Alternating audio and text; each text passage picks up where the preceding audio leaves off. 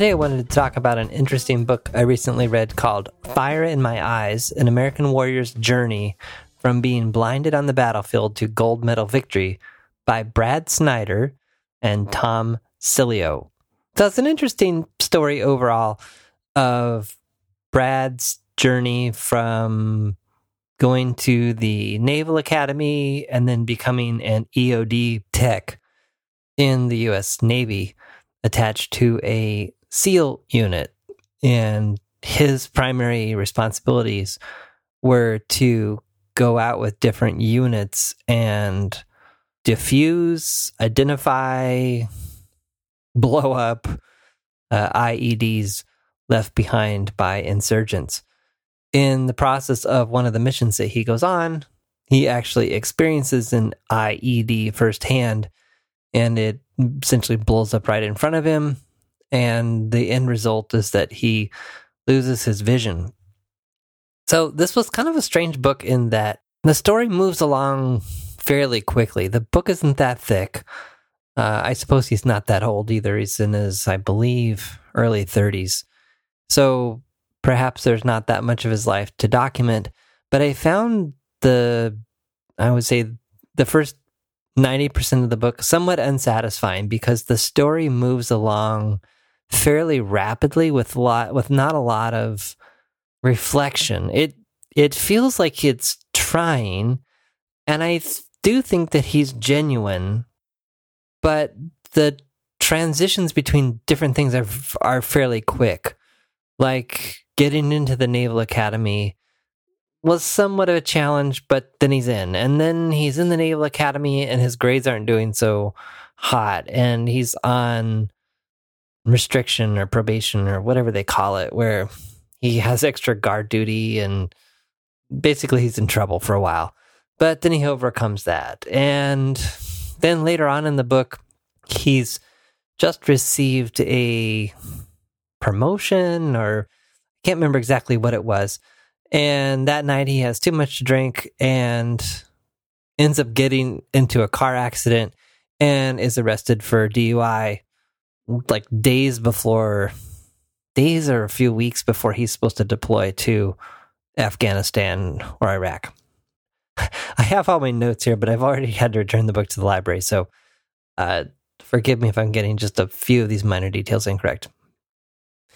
So in the process of describing these different events, there there just it just felt like there was something missing to me. He he definitely expresses remorse for the DUI and all the complications it causes him as well as, you know, the impact to the people that the and that were in the other car that he hit.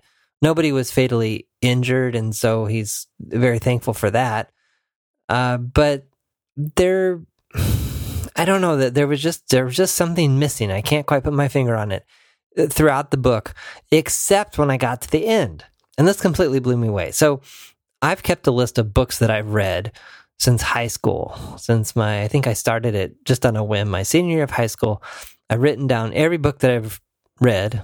The criteria is I have to actually finish the book.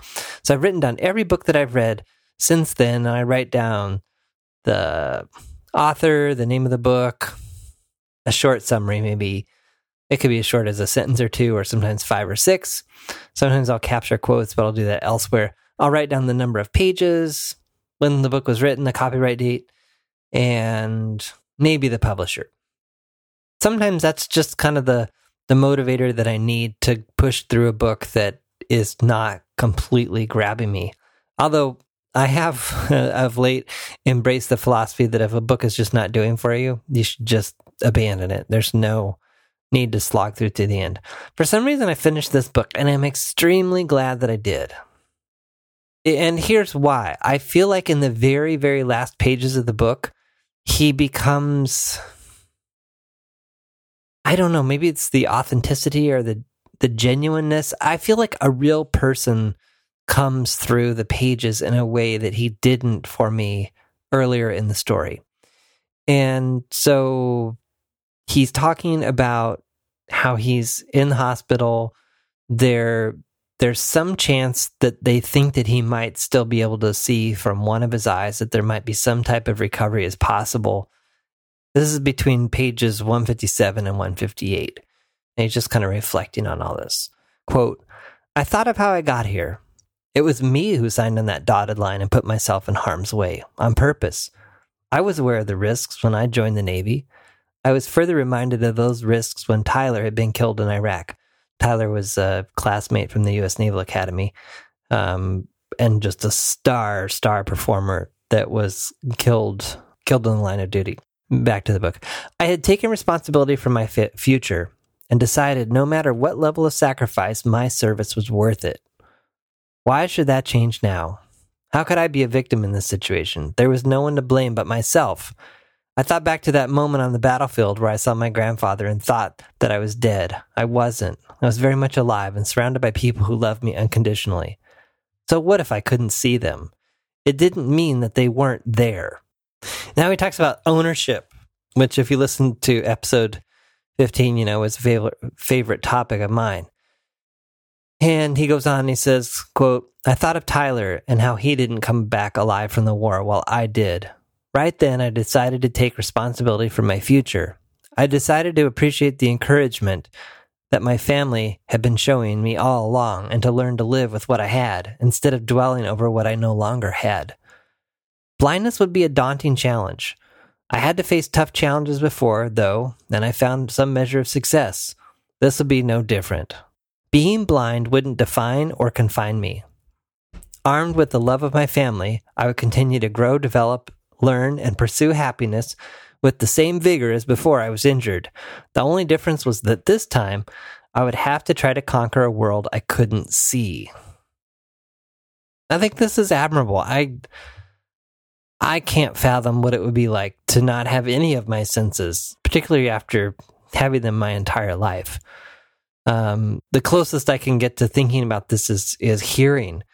So as I get more and more into audio production and my podcast production business, and the more I learn about audio and editing and all that, the the more it's like, well, gosh, what if someday I couldn't hear or I lost my hearing, I couldn't hear as well? That would be an adjustment. So then this part of the book goes on, and the, the doctor comes in and essentially says he's sorry that it turns out that they thought a part of the eye was still going to be there and functioning, and it's absolutely not. And so there's essentially no chance that he'll ever see again.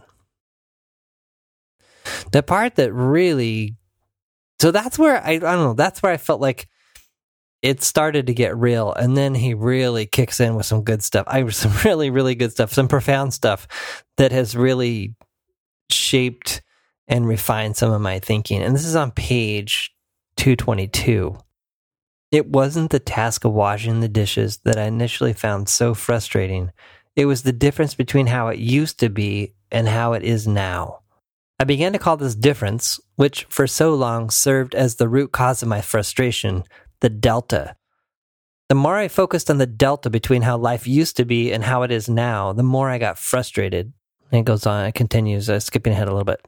This mismatch in expectations is exactly what I mean by the delta. It's always a difference between where you are, who you are, what your situation is, and where you wish you were, who you want to be, or what your situation or what situation you'd rather find yourself in. I think this is a good question to ponder. How much time do you spend getting hung up or wasting focusing on why things aren't the way you wish that they were? Whether that's now versus before or now versus the future. I think it can be a useful exercise, though. I think that we can sometimes this delta is very informing in terms of helping us to know something that we want to move towards or that we do want to, like, in other words, where we're at is not good enough.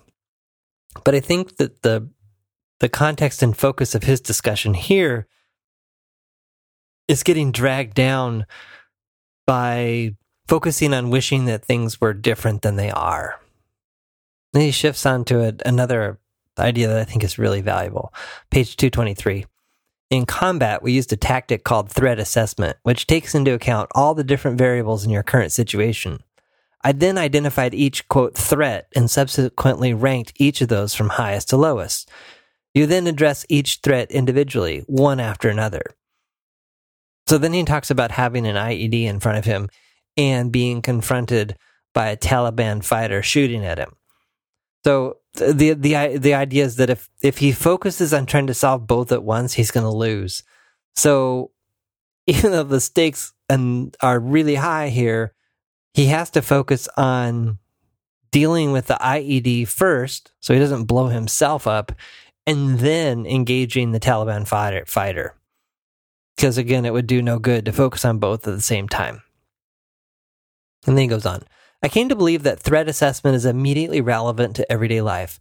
Sure, the stakes are much different, but in any given situation, there are hundreds of variables at play. If you take a moment to work through these variables, you can easily sort them into two distinct categories things you can control or influence, and the things you can't. I think that's profound. I think we spend way too much time focusing on threats in, in kind of the threat assessment that we're just probably constantly running in our heads, maybe unconsciously. But uh, this idea on things that we can't control. And I think it's fascinating in a given day. Uh, try this and then uh, try this maybe tomorrow or today, which would be to say when you're in a situation where you're getting really frustrated, walk this threat assessment. Make it, get out a piece of paper, draw a line down the middle, and just say, okay, given this situation, here's a list of all the things I can control. Here's all the things I can't control. And then on that side of the paper where you've listed all the things you can't control, just draw a big X through them because you can't control them anyways. You might as well not even worry about them. And then for the things that you can control, put those into a prioritized list of the things that make sense to tackle first. So in extreme ownership, the book that I talk about in episode 15, they also share a similar idea. I don't think it's as clear, but it, it's to me it was equally as profound, particularly when you're in a situation that's clearly as life and death as, you know, being in a battle when you're shooting at people and having them shoot right back at you. This is uh, I'm on page 161 of Extreme Ownership. The title of the chapter is Prioritize and Execute. On the battlefield, countless problems compound in a snowball effect, every challenge complex in its own right, each demanding attention. But a leader must remain calm and make the best decisions possible. To do this, SEAL combat leaders utilize prioritize and execute. We verbalize this principle with this direction quote, relax, look around, make a call. I like this idea of of relax. I mean, I don't their t- their training is intense, and I'm just amazed at what they can do, what they accomplish, and the amount of stress and the sharpness of their mental abilities.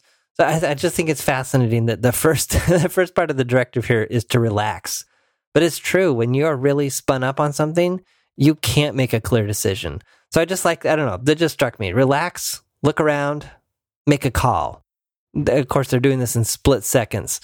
And i suppose we have the luxury of of having a lot more time to make these decisions and and do kind of this threat assessment that uh, brad snyder is suggesting in this book that i'm working through today called fire in my eyes.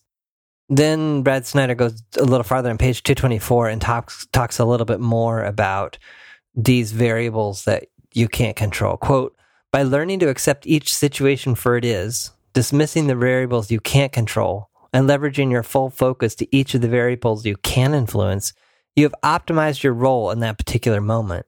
Over time, if you can establish a habit involving the, those tactics, you can optimize your effect on your own fate and destiny. You cannot control who you used to be. This part was I thought this part was particularly profound. Again, he says, You cannot control who you used to be. History is just that history. Of course, history is a wonderful resource, as it may inform us about what to expect in the future, but history doesn't always drive the current moment. The same is true for the future. We cannot control it, and try as we might to predict it, we're almost always wrong. That being said, I now believe that comparing your current situation to another in the past or dismissing your current situation by dreaming of a different set of circumstances sometime in the distant future is effectively a fruitless, wasted endeavor. Instead, I believe the most prudent thing we can do is accept every situation and every set of circumstances for what they are. In doing so, you can then evaluate every variable in your set of circumstances individually, dismissing the variables you can't control, deciding to vector your complete focus to the variables that you can influence. I believe that by doing this, you can tackle nearly any situation while effectively managing its associated stresses. So then he goes on to on 226 to kind of round out this idea that really we're all constantly in the process of evolving and changing. Quote, each of us is a dynamic entity, a function of our life's experiences. We are an aggregate of everything we have seen, heard, tasted, and felt. Each new moment presents a wealth of opportunity to learn and grow in each moment. We are a different form than we were in a previous moment. I transformed. I had to accept a new set of circumstances and resolve to thrive anyway. That is what resilience means to me. It is the resolution to thrive no matter what. Don't give up the ship. Living in the shadow of your former self is potentially as damaging as living in the shadow of who you want to be. So many of us get wrapped up in where we're going, we forget both where and who we are. Those are some good things to take stock of and remember.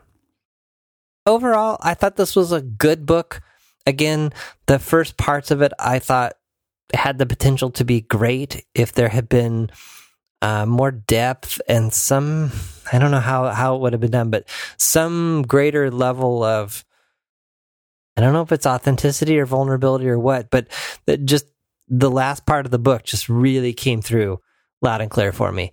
There there were some interesting parts of it too, though. He talks about when he's learning to swim. He explains the whole process of swimming blind. And I guess, you know, as you're swimming in the pool, you can feel the lane, whatever those lane things are. So you bump into those. But then when it comes time to turning, there's a person that stands at each end of the pool with a pole and taps him on the back at the right time. And that's the cue to him that it's time to do his the the reverse flip thing that they do and then turn around and head the other direction. I would encourage you to to consider some of these ideas in the coming days and week. You know what what's ahead of you when you're in a situation that's really frustrating.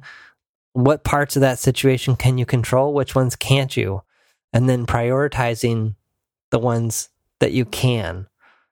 And then just this whole idea of living in the present. That's something that I definitely want to get better at and uh, and can see a lot of benefits around doing so.